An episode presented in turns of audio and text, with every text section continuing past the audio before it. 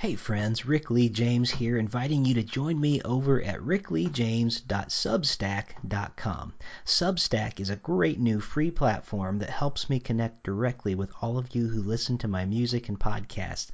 All you have to do is subscribe with your email address, and that's it. It's easy to use and we can interact right away. So go to rickleejames.substack.com for some inspiration in your inbox.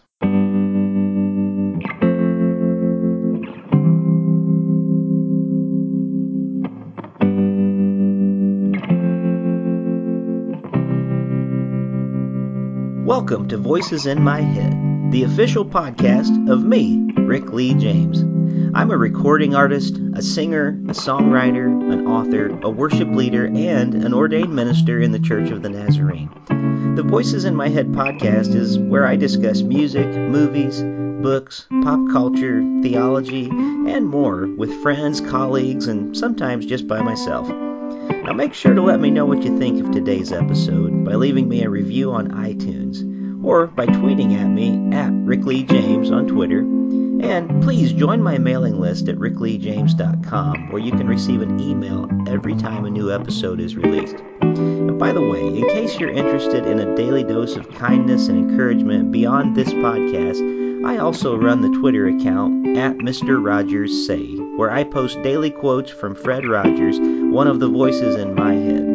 Well, I guess that's it for the intro, so sit back, relax, and listen to the latest episode of Voices in My Head. Welcome back to Voices in My Head. As always, I'm your host, Rick Lee James, and I'm so glad that you're here with us this week for what I know is going to be another great conversation. My guest this week on Voices in My Head is Matt Lewis. Called a first rate talent in the Washington Post and super smart by John Heilemann, Matt K. Lewis is a center right critic of American politics and pop culture. As a journalist, Lewis has earned a reputation as an independently minded and intellectually honest commentator. He is a senior columnist for the Daily Beast, and his work has appeared in the Wall Street, Wall Street Journal, GQ, the Washington Post, The Week, Roll Call, Politico, The Telegraph, The Independent, and The Guardian. He previously served as senior contributor for the Daily Caller, and before that as a columnist for AOL's Politics Daily. Lewis dissects the day's issues in conversation with other thinkers, authors, and newsmakers on his podcast Matt Lewis and the News, and co-hosts the DMZ show with liberal pundit Bill Scher. He is a political, comment, political commentator for CNN, has appeared on C-SPAN, PBS NewsHour, ABC's Nightline, HBO's Real Time with Bill Maher, and CBS News' Face the Nation, and has contributed to radio outlets including NPR and the BBC. Kirsten Powers described Lewis's 2016 book, Too Dumb to Fail How the GOP Went from the Party of Reagan to the Party of Trump, as a lively and fascinating read for any person confounded by the state of today's Republican Party. In 2011, Lewis released The Quotable Rogue, The Ideals of Sarah Palin in Her Own Words, an edited compilation of the Alaska governor's much discussed public utterances. He's here today so he can share a bit about himself with our listeners. Matt Lewis, welcome to Voices in My Head. It's great to be here, and I'm I'm reminded of the George Costanza line. If you, if you took everything I've done in my whole life and condensed it into 30 seconds, it's okay. It's decent. So it's a lot, and I need to re-record the intro. I kept stumbling over. There's so much there to say. It's actually quite impressive, and and you really have had quite a storied career. And I know there's lots more to come, but you've really had a lot of great accomplishments, and it's a different kind of career than most of us really have probably experienced in our day to day life. Most of us who listen to podcasts or watch television shows or, or just listen to the radio uh, from day to day, we're unaware of the type of job that you do. And, uh, you know, most of us don't see a college career path for becoming a critic of American politics or pop culture. And uh, and so today I wanted to to talk um, to you sort of about your story and, and maybe ask you about some of the highlights of your career and some of your backstory because you really have had quite a career. You've run political campaigns. Uh, you've also done things like work for Roy Rogers restaurants. Uh, but at the same time, you've also worked for Tucker Carlson. Um, and then you've hosted these, this great podcast that you have every day that comes out, Matt Lewis and the News. And you really have some wonderful guests, uh, that come on your show and, and you have some wonderful and very lively conversations. So I guess what I wanted to do today is really just have a chance to showcase Matt Lewis. I know sometimes because I do these shows all the time where I'm interviewing people, it's fun when I get to go on a podcast occasionally and, and they ask me just some questions about myself. I, I wanted to give you that opportunity today to just talk about you and kind of share some of your story. So, so let's talk about some of that backstory. What are, what would you say are some of the, your highlights of your career and some of your backstory that kind of led you to where you are today? Oh, well, let's see. So, I mean, one part of my backstory is that I was a musician. Um, hmm. Not a great musician, but an aspiring musician. It's funny, I, I, found that a lot of people who do what I do are, are sort of failed artists in some way. I was, I was at a breakfast with, um, three or four of my Daily Beast colleagues and it just happened. It just came up that like, I think four out of five of us at the table were pretty serious musicians. Oh, nice. Um, and I, that's something I just didn't even know. But playing music, my dad, my dad, um, you know, was a correctional officer in Hagerstown, Maryland, and he was a really good. Uh, he used to play in a country band called Irene and the Country Rascals, and he's a really good kind of bluegrass picker. Nice. Uh, and gospel singer. He played in a, a, band called the Gospel Travelers in Frederick, Maryland.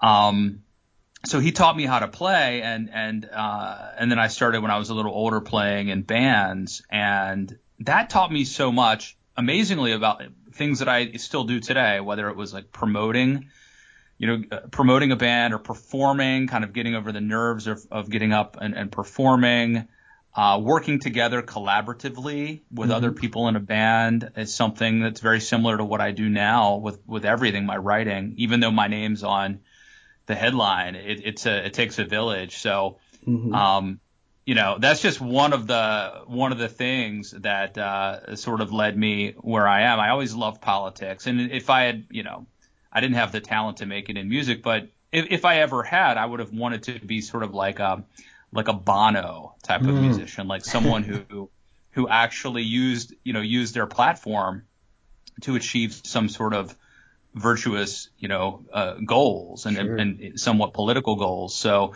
it didn't happen that way, but you know the Lord works in mysterious ways, and I think.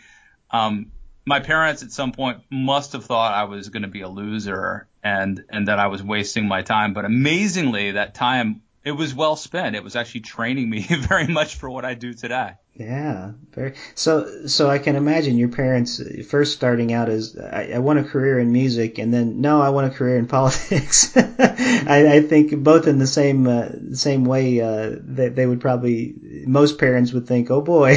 mm-hmm. uh, I mean, now I, that I'm a parent, yeah, now that I'm a dad, I, I can so identify with the, the pain, the pain, and the, and the fear, uh, and the difficulty of, of cutting the apron strings. Uh, the weird thing too is I I went to a very small little school, um, Shepherd College in Shepherdstown, West Virginia, and I actually was a political science major. But it never occurred to me because again, my dad was like a prison guard and we didn't have any friends who were like lawyers or politicians. Like that was just, it would be like saying if you told my dad that I was going to, you know, your son's going to grow up and be like on TV talking about politics and writing books, it would have been pretty much as outlandish as if if you said like your son's actually going to be a rock star or going to be like a professional baseball player or something. Sure. It was just beyond our experience. So I went to I went to college to learn about politics, but um, but never did an internship, never volunteered on a campaign the whole time I was in college, and really had no exit strategy, no plan to parlay that into a job. In fact, my idea for how you got a job was you look in the back of the Frederick News Post newspaper for wanted ads. and that's what I tried to do. And that's why I ended up working at a fast food restaurant. Yeah. Well, well, tell us a little bit about that, because when you when you graduated, I believe, was when you started working at a, a, fast food place called Roy Rogers. And here in Springfield, Ohio, where I live, we don't have those. But I've done enough traveling as a musician myself. I've actually uh, stopped at Roy Rogers restaurants on occasion when I've been in the areas. But tell tell us a little bit about that experience. And if you've ever seen The Americans, the uh, the TV show The Americans about this Russian spies, uh, there's a, a big episode that actually I think I think takes place at Roy Rogers, if, okay. I, if, if memory serves. But anyway, uh, Roy Rogers is actually um, a really good fast food chain, and they've got great roast beef sandwiches, and they got the Fixins Bar. Um, and before Panera and uh, Chipotle and those sort of restaurants, um, you know, came on the scene, Roy Rogers was was uh, sort of like an upscale fast food restaurant, just a you know a little bit nicer than Wendy's, let's say, or, or McDonald's, or that was the space they were going for. Mm-hmm. Um, and so you know I had done work like that before. I mean I worked at a, a, a fried chicken restaurant uh, called Watson's in Frederick, Maryland. I worked at a gas station f- for five years. Um, I worked at an awesome pizzeria in Frederick, Maryland, uh, that I still frequent called Il Forno's Pizzeria. So I had done that, but I was in college at the same time, right? Mm-hmm. So that wasn't my career. That was just me working my way through school. Sure. Um, but, but then I graduated and I had no way to get a job. So I, I started working at this Roy Rogers, uh, as training to be a manager. And, and, uh, and I and they they were great to me. I, I, have nothing but good things to say about the franchise, but it, I was miserable because it was not what I was called to do. Um, sure. And I, I, I, really, for the first time, I really kind of hit rock bottom and, and went through some depression mm. um, at that at that period of my life. Yeah. Well, and and and that, and that isn't. Oh, I'm sorry. I think I accidentally muted my microphone. Uh, I, I, I, had to cough, so I was par- uh, pardon as me. A, as a uh, podcaster, I've, I've done that so many times. um, well, I was just going to say, yeah, when when you're in a job, even if it's one where they treat you well, and it's not one that you you really feel that your heart is in, and one that you even feel called to, it can be such a miserable thing sometimes, even if they're treating you yeah. well and you're working with good people. Um, so so you're at this point where you you have your degree at this point correct? And and your degree yeah. is in and what was your degree in? It was in political science. Political science, and you're working at a Roy Rogers restaurant because yeah. you you really just kind of went to the one ads after you had graduated at this point. Right, because I never had. I mean, because of the um the the blue collar background that I had, my parents knew enough to say, "You got to go to college. We want our sure. son to go to college." But what they didn't know is, and years later, a couple years later, when I finally was interning at a, a place called the Leadership Institute, uh, one of my fellow interns gave me a book called "Dig Your Well Before You're Thirsty: The Only Networking Book You'll Ever Need" by a guy named Harvey Mackay. hmm. and it taught me about networking and like not the dirty like slimy skeevy networking but really what we would just call making friends mm-hmm. um but it was a foreign concept to me like i literally had to read a book to understand that like most people don't get hired by sending a resume like Hmm. but i i had no experience in that so even though i had the degree i had i was not equipped in any in any way to actually um do anything with my life Hmm. So so where in the in the time frame of like working this job at the restaurant to actually starting to work on a political campaign or actually pursuing a job like from reading this book uh, how did you make that leap from from finding this book and learning about making the connections like what what was sort of that time frame and how did you make that leap so what happened is uh, so we're we're in like 1998 uh, I'm working at this Roy Rogers fast food restaurant, and I'm just miserable, absolutely mm. miserable. Um, and um, and I went to my dad, who you know, again, this sort of blue collar, pull yourself up by your bootstraps uh, guy who had like endured so much crap from me. He, he he's passed away in 2004, by the way. Um, mm. But he was someone, you know, I'd put him through a lot, I'm sure. Um, and I told him I wanted to quit. And I remember uh, expecting, you know, him to basically be like, "Hey, look, man, I've been supporting you for years. Uh, it's time for you. You need to like like life's you know life's not supposed to be fun. Suck it up. Uh, you know." and instead he was like, okay. Um, and so I quit. I quit that job, and and so I'm actually a believer that quitting is sometimes a very good thing. Sure. I'm a, I'm a fan of quitting, uh, and um, and I, then I, I have to be honest. I mean, I really hit bottom, and I prayed, and and mm-hmm. I very sincerely said, okay, God, I do not know what I'm doing.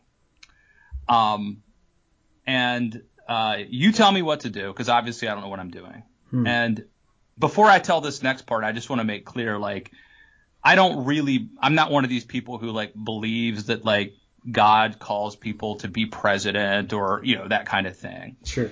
But I can tell you, I do think he cares about us and, mm-hmm. um, and the affairs of men. And I said, uh, you tell me what to do. And I, I had this weird, um, immediately epiphany that I should volunteer on a campaign. Hmm.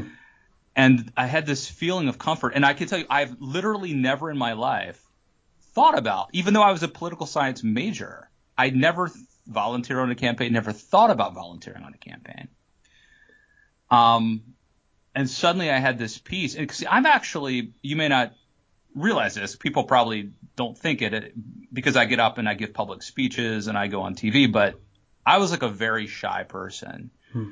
And um, so shy that like I literally would not go make change. Like if I can buy something at 7-Eleven, you know, because that interaction with the cashier was um, made me too nervous. Yeah. And so, but suddenly I had this calmness and this peace, and I did volunteer on a campaign, and um, the person said, uh, the candidate said, um, actually, I need you to be my campaign manager. Hmm. And so I went from being, I went from being uh, unemployed to managing a pretty high profile state senate race Wow. That opened every door, everywhere I am today. That began. That that was the beginning of it. It opened all these doors, and in fact, that's what led me to intern at the Leadership Institute, where this other intern um, gave me that book, "Dig Your Well Before You're Thirsty." Huh. Um, and I guess I should just say, I know at some point you may ask me for books, so that would be one of them, maybe yeah. that changed my life. Sure, yeah, no, that's that's great. Uh, and, and I also wanted to to just kind of interject in there and say that really doesn't surprise me that much either to find out about you being an introvert because I, I have a little bit of that myself and what I know from a lot of my friends who are creative types who whether they are writers or, or singers or songwriters or uh, people who do, do public speaking um, it seems like we thrive pretty well on on platforms or, or places where we're in front of people. But as soon as we're off the platform, it's like, boy, am I drained? I need to go and hide yeah, somewhere. Totally. And totally, and, I yeah. and I feel like a lot of us are doing pretty well during this pandemic, just kind of in our homes, you know. I've been Being, training for this my whole life. Yeah, but my our time has come, you know, for sure. So, well, you're you know, totally right. I think that's that's the definition. I think of introvert. It's it's that do you gain energy from being around people or lose it? And I can tell you, like I I spent four years working at this um, pretty amazing um, organization called the Leadership Institute, where I literally went around the country recruiting, organizing, and even conducting seminars, um, getting up in some cases and speaking for hours and hours. And I got to be very, very good at it. Um, and it would just uh, uh, wipe me out, though. Totally wipe mm. me out. Wow. Well, and I, and I bet it would, yeah, because it, it does it does put a real drain on you when you're in those times, and you need a lot of time to kind of recharge your batteries, kind of by yourself after you're with people all the time like that too. So that can be a tough thing. Um, I, I do kind of want to interrupt in this part of the story real quick and, and maybe jump back on at this part in just a few minutes. But I did want to ask you because you you had stopped to say that you had had really spent some time in prayer at this point in your life. And and I did want to kind of ask you about kind of your your faith journey up to this point in your life and and kind of really what role your faith has has played in shaping you really as a person maybe from your childhood and you had talked about your dad um, playing gospel music and different things what was kind of your your background in your family um, as far as your faith goes because i'm i'm convinced that in, in some ways um, our family background plays a lot into the kind of people that we become, not only in sometimes our politics, but sometimes with the kind of of uh, faith that we grow into in in life later on. And sometimes we turn away from that. Sometimes we lean into it. And I'm, I'm just curious as to to what what role faith plays in your life. Well, I mean, and let me start with the caveat that I am uh, far, far from a perfect person. Um, but no, I grew, I, so I, I grew up in a, in a Christian household. Um, but it's sort of a weird background. Like, uh, I grew up really close to a Brethren church. It's, okay. it's um, named after a family, interestingly, Grossnickle Church of the Brethren. I've never heard of a church named after a family. It's not like Trinity or it's, yeah. it's, you know, it's not so, it, but it, it, was a Brethren church, and as you may know, Brethren were pacifists. Um, okay. I, I, don't think anyone who goes to that church today is a pacifist. I mean, they're just your normal Trump voter, I, I would imagine. Um, but that was part of it. But I also, my my dad grew up in that church, but you know, he believed that he actually was not saved hmm. until he heard, you know, some Pentecostal preachers on the radio. Um, hmm and so uh, he also injected that sort of of theology um, into me as well, and we attended. Um, and one of the sort of sad things is, you know, we didn't really have necessarily a home church my whole life. My dad, mm. we would go from ch- kind of church, we'd go for a couple years to a church and then move to another. It would say something that wasn't quite exactly in line with my family's theology at the time. And so we would move on to a different church. So I had a, a lot of diversity Mm-hmm. Um, but my dad was consistently a, a believer. When my dad died in 2004, um, you know, you go through their stuff, and eh, if you go through people's stuff, you might, you know, never know what you might find, right? You sure. might find like a letter from a mistress or a whatever. When I went through my dad's stuff, all I would find are like Bible verses that he had like mm. handwritten. I'm talking about every his drawers, his book, like whatever you just keep finding all of these like he was incredibly devout. And wow. if anybody is in heaven, he's one person I'm pretty confident, very sure. confident. If he's not there, uh, there's not a lot of hope. That's pretty um, neat. So he really provided that really a, a great uh, witness and, and testimony uh, for me. And then I would say, as I um, as I got older, just as my politics matured, um, I think my faith did as well. Um, where I started you know, I became, uh, I started listening to a lot of like Timothy Keller.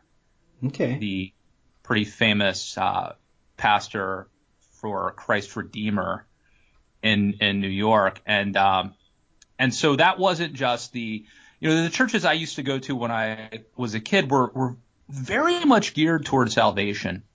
So in other words, there was an altar call at every single sermon. Every service, and right? Every, and every service was preached to you as if you were a sinner who had never accepted Christ. That was the ultimate goal, and I totally understand it.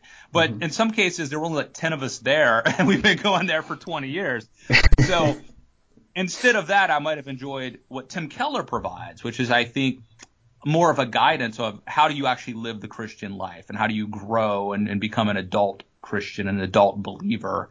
Right. Um, and so um, I I I I, I uh, since you know, and I'm still have a long way to go. And now, of course, I'm a dad, and so mm. um, my kids both go to a Christian school. Um, they started off going to a Lutheran school, uh, which was fabulous when we lived in the DC area. Now they go to like a more fundamentalist type of school. Hmm. Um, but I supplement that with all sorts of other uh, things that I, I just take the responsibility as a parent. I think, you know, being a teacher is, is yeah. a, being a dad is so important. Yeah, I you know I find that too with with my son. We're I'm always trying to um, to stretch myself as a person of faith. I'm I'm actually an ordained minister in the Church of the Nazarene, which is part of really the American Holiness movement. Um, but I find myself leaning a lot more towards Catholicism and the Eastern Orthodox Church and and uh, a more liturgical background than I ever grew up with, and uh, and I find that there's a lot of benefit to that. And so I find that even with my own son who is eight now, um, I'm trying to to give a good like smorgasbord, you know, and not just not just one thing because there's such a richness to the faith that I, that I don't want to neglect any any part of it. You know, I feel like that that there we can learn a lot from each other. So um, totally. And yes. I, like I, I, t- I used to tell people that I'm temperamentally Catholic and theologically Pentecostal, and and I feel this way in everything. I mean, my kids right now are, you know, my my oldest boy takes jujitsu, um, but I want him to take um, judo and taekwondo as well. And mm-hmm. I, I think if, if if you got very proficient at those three martial arts, you'd be a pretty tough hombre. Sure. Well, and you know, I I think that that that kind of openness, you know, theologically, it probably serves you well with, we'll, we'll, jump back a little bit more into your career story here as well, but I think it probably serves you well in sort of the, the life and conversations that you're having um, in your career and you being a conservative. Um, but in many ways, I think the conservative party is, is kind of left you, you know, in, in some yeah. ways, and we can talk about some of that. Um, but I think in many ways, just in, in reading what you've written and, and kind of listening to you and, and the conversations that you've had, especially over the last four years, um, it's been interesting to kind of watch the ways that I, that I feel like maybe because of your openness to others who are not of the same political ilk of you, um, I think it's it's been neat to kind of watch you grow and stretch and and find um, maybe some some newness that that you maybe would not have been open to before, but because of of uh, of your openness to to some new relationships that that maybe you wouldn't have been to before. Um, there's been some actual real growth there too, you know, which which maybe we can talk about that as yeah. as some part of the stories with these good like conversations that you're getting to have, and and so so maybe we can jump back in when when we had uh, when I kind of veered us off course to talk a little bit about your faith journey. Um, we talked about you running this political campaign. Um, I don't think I asked you though. Was was it was it a success? Did the did you win the, yeah. campaign? well, so so it, it's so funny. I live in West Virginia now, and my congressman is a, a guy named Alex Mooney and he was my state senator in Maryland. This is the guy. So he moved states just like I did. Um, so uh, first of all, I don't, I don't want to get. I, I was. I don't want to give the when we say that I ran his campaign.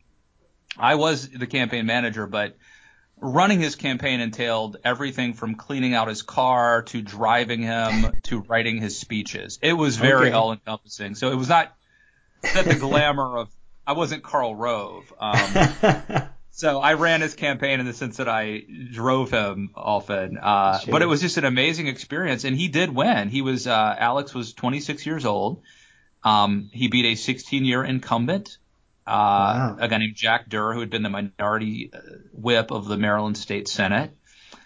Um, and uh, it was a great, it was a great experience. And Alex said to me when I first started working for him, he said, if you're going to run my campaign, you need to learn what you're doing. There's this place called the Leadership Institute I want you to go to. And they do training. They train conservatives. Okay. How to be more effective in public policy, including how to run campaigns. Actually, it's funny. Um, I do a school for them still. You, mentioned that there's no that there's no college uh, degree in, in doing what I do. Mm-hmm. That's true, but there is a seminar because I teach it. Okay. Have, there's a seminar, and, if anybody wants to attend uh, on Zoom, I think we're doing another one this summer. It's it's got the unfortunate name "How to Be a Pundit." Oh. uh, which, which, sounds very sketchy. Uh, but it literally is everything I've learned about how I do what I do. And oh, so if, if someone out there wanted to be, uh, to do what I do, that would be the crash course. Yeah, very interesting. No, that's cool.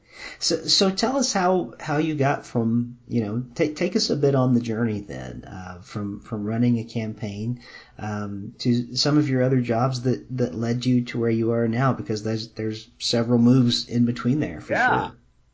Right. So I did that campaign. We won. Uh, I would have loved to have worked for Alex in Annapolis. He ended up, thankfully, uh, he, he picked someone else uh, to sort of. They get like one assistant in the state senate uh, when you're a freshman at least, and so uh, I ended up interning at the Leadership Institute. I ended up working there for four years, um, and that was like the equivalent of getting a, a PhD in, in practical politics, like in campaign politics.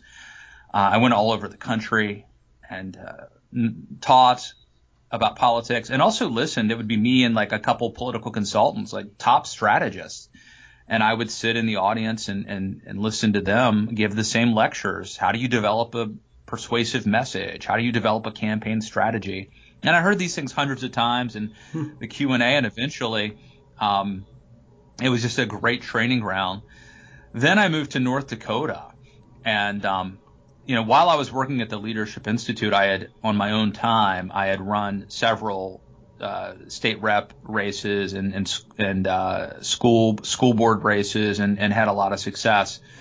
But I never managed a statewide campaign, so I moved to North Dakota and uh, tried to do that. And uh, it, it, was probably the uh, no. Keep in mind, a- after I hit rock bottom in 1998 at Roy Rogers, I'd had this kind of meteoric rise.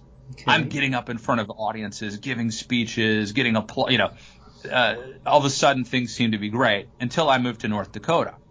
Mm-hmm. And like the first week I'm there, the wind chill's like 80 below zero. It's literally colder there, colder there than Antarctica, literally. Um, find out that my candidate had, had misled me on a whole bunch of stuff that I didn't know till I got out there. Um, I'm out there. My dad. That's the year that my dad died, uh, oh, which which was really hard uh, for me. Reagan died that year.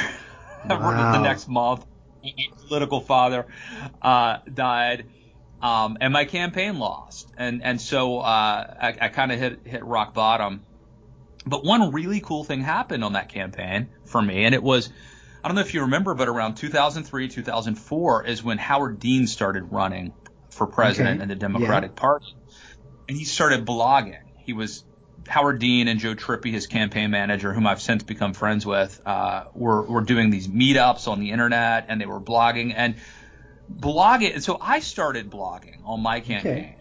And that introduced me to writing and got me a little bit more experience in writing about politics. And then after that campaign ended, I wrote some case studies um, about politics, and and I found that you know a lot of journalists didn't have any practical experience. They'd never worked on a campaign. They'd never run a campaign, and so I started writing pieces.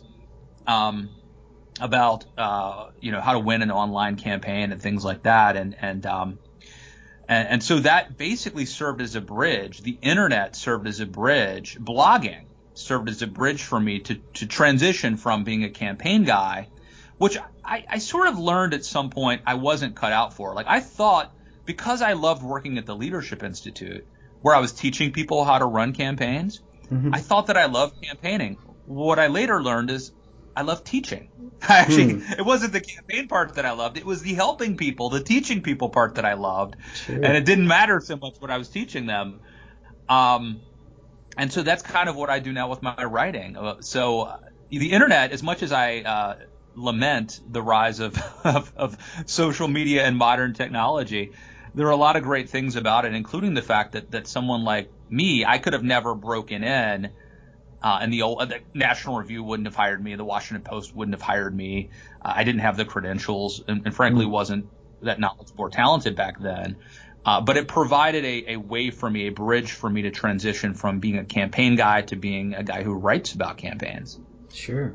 No, that and that's amazing. And so it was you, it was really your your blogging then that, that got you noticed, and uh, by some of the more more like national outlets and things like like National Review and like like you had talked about, and, and there maybe weren't as many people at that time uh, doing the blogging as there are now. It seems like everybody and their brother has has a blog today, or uh, or podcasting has has really taken off for sure. But yeah, I, I uh, really benefited from kind of being an early adopter. That's yeah. that's key.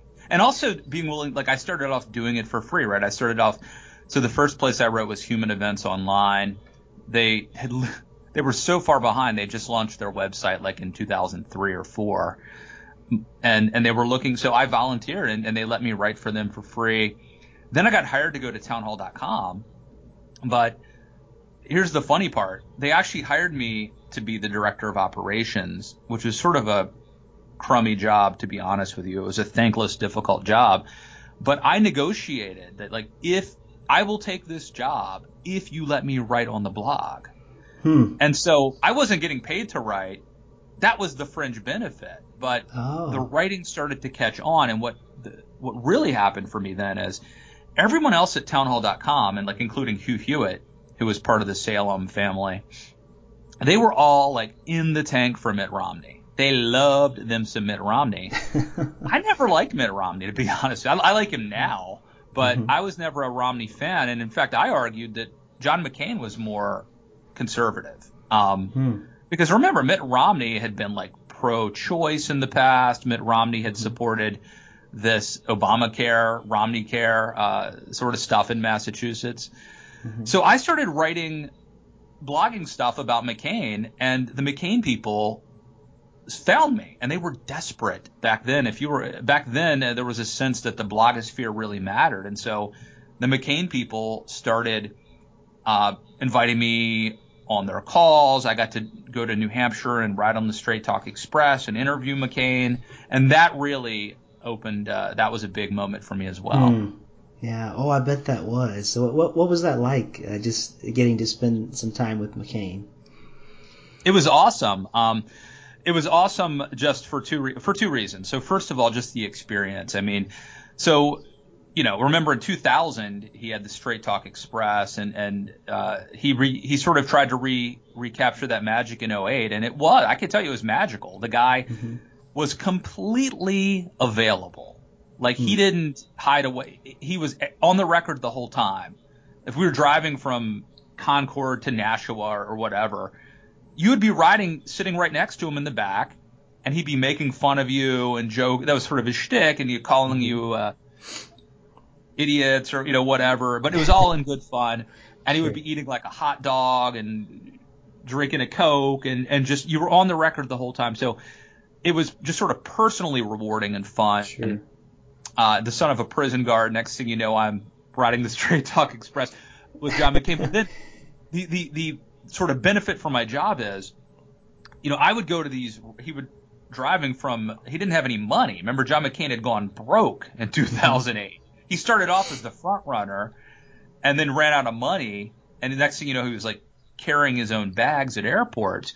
But though you don't need a lot of money to win New Hampshire, it's a small state. All he needed was a bus. And so he was going and, and speaking at all these town hall meetings. And so I got to see him at these town hall meetings, and it occurred to me he's going to win New Hampshire, Hmm. or at least he has a really good shot.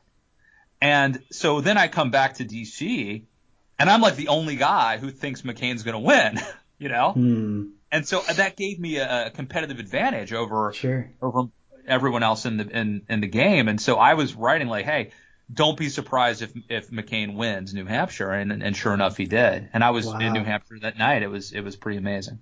Wow.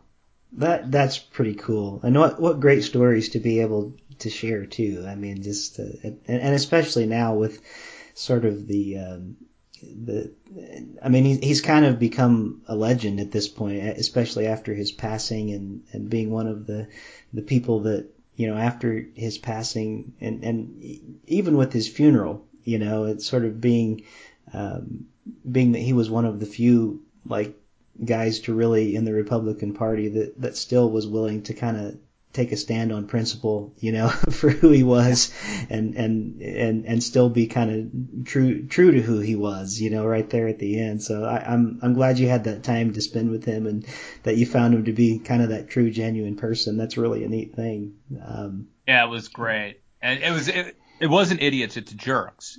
He would be a Yeah. bunch of jerks, you know. He would. yeah. You probably heard him say that, but it's a term of endearment, you know. Yeah, sure. Yeah, yeah. It was, and he's he's a guy that has so many stories about him. I mean, I mean both good and bad. I'm I'm sure that there's there's all. I think he did but- have a, su- a super bad temper. I have no Yeah. doubt about. It. I would not have wanted to end up on the wrong side of yeah. him screaming at you, but he he also was incredibly charming. Yeah, and, you know, I think the thing about him more than anything else, I just uh, the the whole aside from him being um, a politician that was, you know, all years that he was, I I just still go back to. Um, so much respect for anybody who was a POW, and um, and I and I just go back to um, because of who his father was, he had a chance to probably get out of that, you know, uh, out of that prison camp that he was in, and and chose to not use, you know his his yeah. clout as who his father was. Um, that just speaks volumes, I think, about to to his character as a person. And and I, I don't know, I, it's it seems rare to see um, that kind of character today. And anyway, we we we probably spent too long talking about him, but I just think it's I think it's a neat story, and I, am glad yeah. you had a chance to spend with him. It's it's rare that I meet people that that had a chance to rub shoulders with the likes of him for sure. Well, you know, I'd, I'd love to talk a bit, and, and we're we're really, we've, gosh, we've already spent like 40 minutes together. I, I don't want to waste all of our time, but you know, it, it may surprise some of the listeners of our show to find out, especially if they listen to your show very much, because you tend to not be um, on the Tucker Carlson side of things these days, you know, when it comes mm-hmm. to your view of, of politics. Um, I, I, would still say you're very much a conservative, um, and, and I loved your your definition um, when I was reading through your book, and I, I, highlighted it, and I just wanted to read just a little bit from Too Dumb to Fail real quick before I ask this next question. Um, one thing that you wrote in Too Dumb to Fail, you said um, conservatives, con- excuse me, conservatism is about conserving the good things about Western civilization. It's about a rejection of utopian schemes and moral relativism, a humble acceptance that life is too complex for elite plan for elites to plan. It's the belief that Western civilization didn't merely happen, but was instead the result of accumulated wisdom of our ancestors. Um, and I really like that kind of definition about um, that it's that it's really something to be preserved and, and that we're, we're hoping to hold on to um, the good things, you know, and I, I like that. And, and I, I was thinking about, I, I think it was actually an interview that I heard with you with Justin Giboney. Um, I, I, believe it was on your show a while back, and and uh, was talking about politics for the common good, and uh, just thinking through some of those things, and and uh, I I feel like that's kind of where maybe you come down when I think about kind of your view on on what it means to be uh, in politics and what it means to be a conservative, is that it would mean that really this is all about for the common good that we are here uh, for for the welfare of people and, and and that we would take care of each other and that we are here uh, really if, if we want to boil it down to sort of a gospel message um, politics the way we structure ourselves really it, we could boil it down to loving our neighbor you know? And and we disagree on how we do that but I think it really is about that. If if we cut through all of the all of the, the you know all the stuff that surrounds maybe it, it, sums up that. And so often it gets to be about fighting. And and so anyway all this all this is to say at one time tucker carlson was your boss.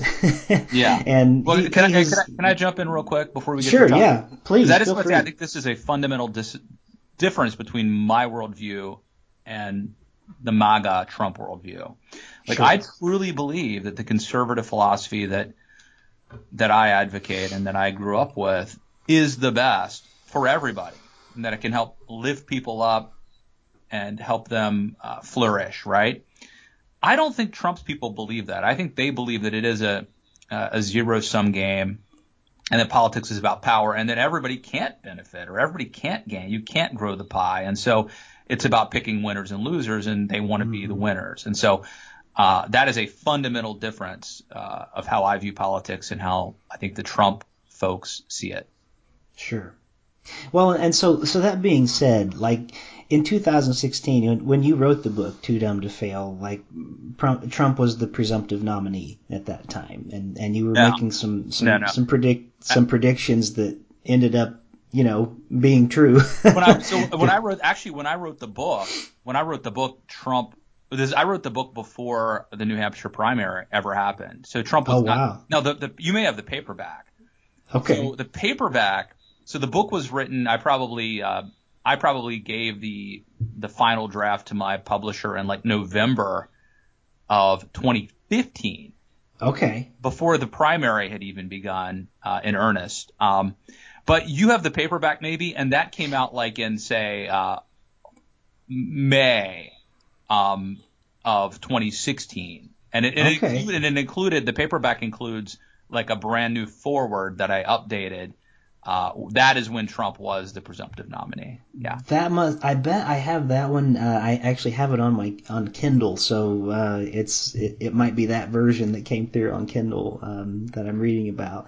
Um, anyway, for for whatever it's worth, it's a great read, and I want to recommend it to people. But I, I can only guess that you know it would have been an easier journey as a conservative, and you being a pundit, being one who is you know. Um, always on the news shows and, and talking. I imagine it would have been easier for you in many mm-hmm. ways, career wise, to become sort of part of the MAGA group, you know, and, and not become sort of a critic of President Trump, but to just kind of go along with it.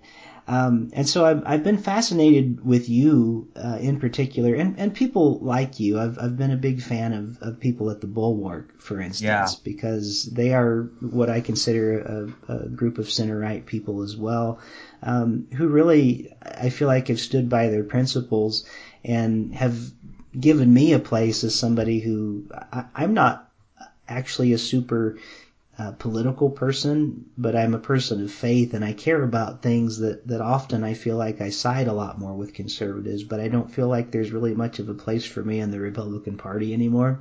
And uh, so I feel like in many ways people like you, people at the Bulwark have, have been kind of a place that have been kind of a haven for me to feel like, well, I guess I don't feel crazy, you know, you know, at this point when I have these conversations.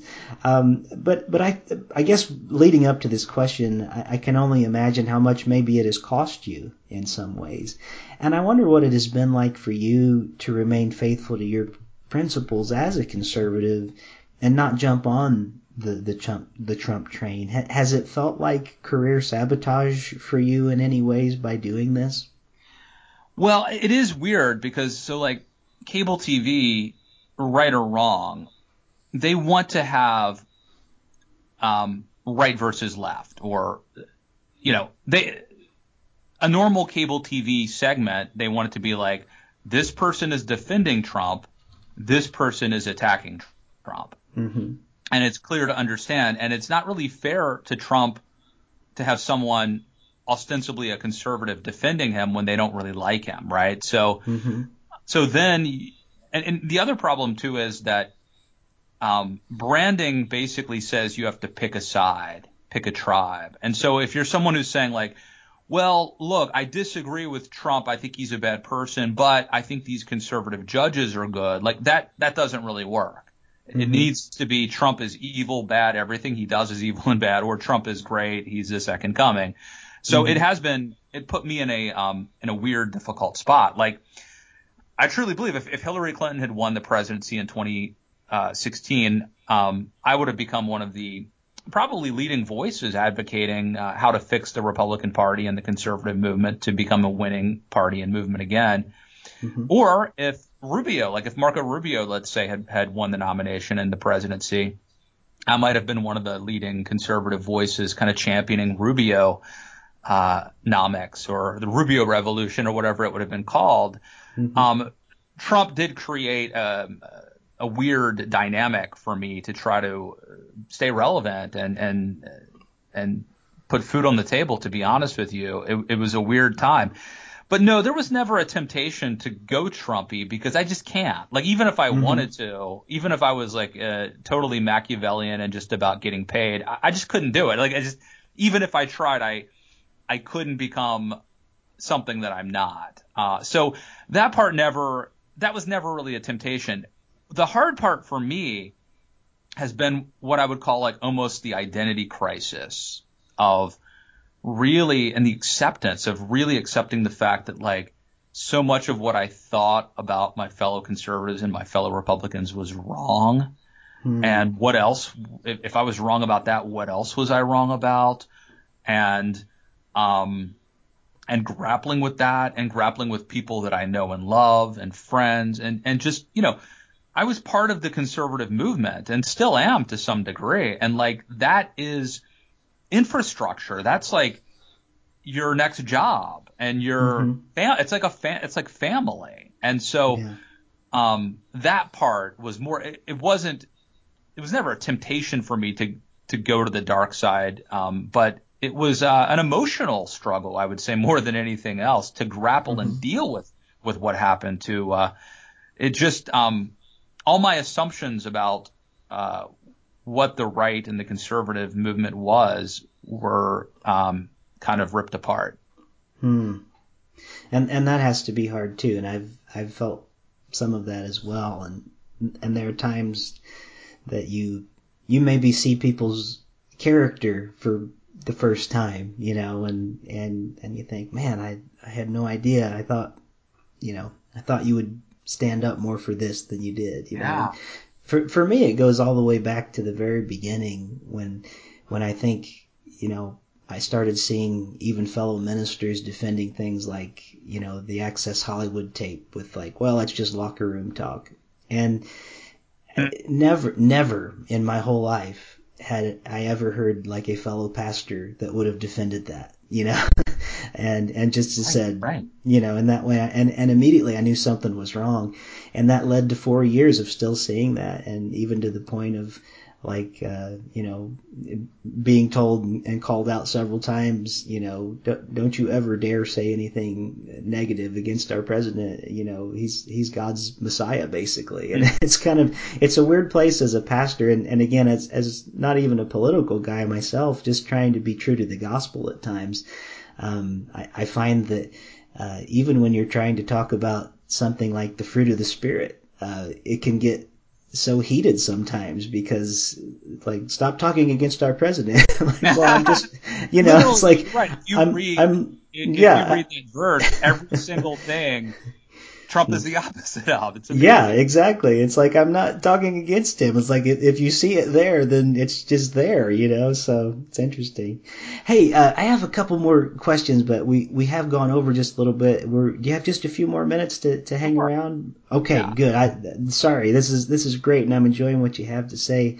Um, well, well, I've appreciated appreciated what you've had to say, and, and Matt Lewis and the News has been one of my go-to podcasts over over over time, and I've really appreciated your conversations with people from from different uh, angles and different conversations, and um, but it would be great. I I just love to have your kind of perspective on on where things are right now. And at the time we're recording, it's gonna we're about a week out. Um, actually the, the time we're recording today, tomorrow will be the actually uh, the inauguration of, of the new president Biden. So who knows when actual impeachment mm-hmm. stuff is going to happen and things like that. So nobody really knows, but I'm just interested in your opinion, um, just as you know more than I do probably, so why not? You're as smart as as uh, smarter than I am, so I'm just gonna ask.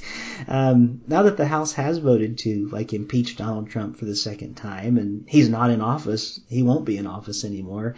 I'm just curious, how how do you see things going this time around? Um, like, is is it important, do you think, for an impeachment to happen, even though, um, you know, even though he's not in office anymore? Just, I'd, I'd love to get your your thoughts on this. Well, the first thing I'll say is that nobody knows anything, and sure.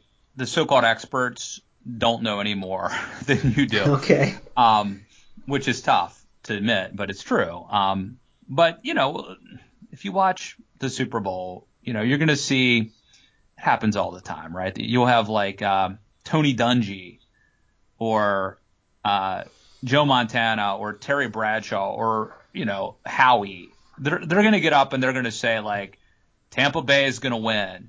And four out of five of them are going to predict Shannon Sharpe or whatever. You know, Tampa Bay is going to win. And then, you know, Tampa Bay will lose. And yeah. And you can't say, well, Terry Bradshaw doesn't know what he's talking about.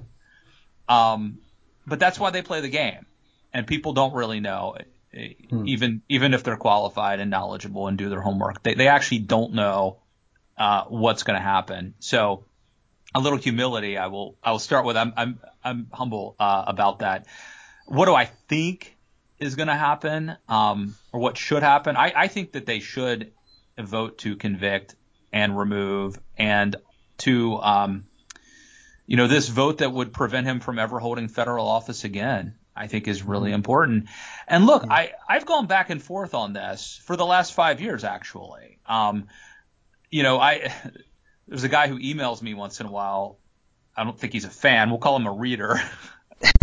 there's a reader who emails me once in a while, and I remember in 2015 he emailed me and he was like, Republicans need to shut this Trump guy down now. They should. He's not a Republican. He's not a conservative. They should not let him on the debate stage. And I thought, look, I don't like Trump either, but that's heavy-handed, and there'll be a backlash, and he's probably going to fade away anyway. Um, but if we bar him from the debate stage, then he's going to become like a martyr. Uh, it'd be better to give him enough rope to hang himself, basically. Hmm. And I was wrong. We should have hmm. nipped that in the bud. And yeah. so I think that's the lesson that I've learned. And maybe it doesn't apply universally, but when it comes to Trump, uh, I'm watching the Cobra Kai show on Netflix, oh, sure. and it's no mercy. You know what I mean? Like no mercy toward Trump. Like he needs to be taken out of commission, as John Kreese would say. Uh, sweep the leg, whatever it takes to to get to keep Trump from running again. Uh, within reason, I'm I'm all for that. Yeah. Well, and you know what, and I, just to bring it all around to an aspect of you know speaking pastorally here too. I, I've said for some time that the people who are the biggest supporters, especially the the people of faith that are supporters of Trump, I feel like love him the least. And and what I mean by that is I feel like they must have the least amount of concern for the man's soul. Um, because to me, if you really love somebody and are concerned for them, then you want to say to that person, if you see them in destructive behavior and if you see them in ways that you know is detrimental to their salvation, living ways that are harmful to themselves and to others, um, especially if you're a minister, like your job is to look, man, don't you see you're going down this road that is leading you to destruction, you know? Yeah. and it seems like we've had four years of just, oh, you're great, you're wonderful, everything is good. And it feels like to me, we've had so much of this, oh, you're just perfect and wonderful and lovely. Yeah. And to me, it's people that say they love them that are not showing him that they that they love him in right. any way. The other thing and too, in, the other thing too is consequences, right? So for me, in my yeah. life, the biggest moments of change have come when I kind of hit rock bottom, you know? Yeah. Um, and I didn't have, I couldn't fake it till I made it. I didn't have daddy to loan me a million dollars for one thing, right? But I, but that was the best thing that happened to me. There were consequences, sure. and but Trump has never really faced consequences, and and yeah. we keep letting him off the hook by saying like, oh, it'll be too divisive, or we need it's a time for healing. Like, no, mm-hmm. every once in a while you need to basically put somebody in their place and give show them that there are consequences, and set not only to force Trump to reckon with that, but to set a message to the next authoritarian demagogue that there will be consequences. So I'm in that yeah. I'm in that tough love camp, shall we say? Yeah. Yeah, I think there needs to be a chastening for everybody's, you know, good that, you know, may, maybe this, maybe him facing actual consequences might, might actually lead to his actual real salvation. You know what I mean? It's like, more likely to happen like, if he does face consequences than if everything, yeah. if he's able to just pretend everything's great and yeah, I mean, it's a fool's yeah. paradise. As as much as I've disliked him, I still hope for that. You know, I still hope for redemption for everybody. You know, and I, I do hope for that for him. Well, you know what? Um, I just just a couple more questions, and I'll let you go today. You've been so generous with your time, and I, have loved getting to hear your story again today. Um, t- tell me, what are a couple of books? You've already mentioned one, but a couple of books that you found to be the most important in your life and career. It doesn't have to be political necessarily, but just a couple of books that have meant a lot to you. Well, I think you know Orwell's book 1984 changed me. Um, I think it's kind of hard to read that book and not have it change you. Mm. I wouldn't recommend. I know high schools read it. I'm not sure if that's good. Kind of opens mm. doors you can't close. But um, but when it comes to uh, you know my political philosophy, which which part of it, not the entire part, but part of it is is concerned about preserving freedom and standing up to authoritarianism. Like certainly it was formed by partly by that. Um, one book that really influenced me, and, and, and if you read my book, Too Dumb to Fail, you're probably going to see a lot of references to it, is a book called Crunchy Cons by mm. Rod Dreher. And it's about, heck, it's probably 20 years old now. But um, it's a book about how uh, I think the, the, subtitle has something about Birkenstock Burkeans. You know, uh, it's, it's it's about people who are conservative, um, but they're not the kind of conservative who drive their SUV gas guzzler to McDonald's drive-through on their way to, home to their McMansion, right? Right. It's um, they go to farmers markets and they eat arugula, and um, they live in a, a small town with a walkable community. And that book really um, inspired me. And uh, uh, you know, it, it's it's it's one of the foundational books that that uh, if you read Too Dumb to Fail, I think you'll you'll see some crossover there. Well, that's great. Well, I do want to recommend everybody read Too Dumb to Fail. It really is a good book, and I, I think it could definitely use an updated version again because here we are four years later, and and uh, it it really is a good read. Um, it's it's been really great talking to you today, and, and we went over the time that that I asked you, and you've been so generous uh, with the time allotted. So, uh, listeners, if you haven't had a chance yet to listen to Matt Lewis and the news, I would recommend you go and check out that great podcast or any of the other great things that Matt has going on, you can find him at mattkLewis.com, and I will make sure and put links to Matt on my website, and you can find that either at voicesinmyhead.com substack.com or uh, through my website at rickleejames.com And uh, as always on Twitter at rickleejames. You know how to find me, but we'll make sure and get all the links there for Matt. Uh, Matt, as I say to my guests every week, thank you for being one of the voices in my head this week. it was a great conversation, Rick. Uh, I really appreciate it, and thank you for all you do. Thank you for joining me here this week on Voices in My Head. I hope you'll visit me on my website at rickleejames.com where you can find out more about me, get my music on vinyl and CD, follow my blog, and even schedule me for a concert or a speaking engagement. Better yet, even a book signing in your neighborhood. You can find all that and more at rickleejames.com. Also, it would mean a great deal to me if you could write a review of this podcast on iTunes. The more positive reviews that we receive, the more visible this podcast will be online. And now for the benediction. May the God of hope fill you with all joy and peace in believing, so that by the power of the Holy Spirit you may abound in hope. God bless you, and thank you for listening to Voices in My Head.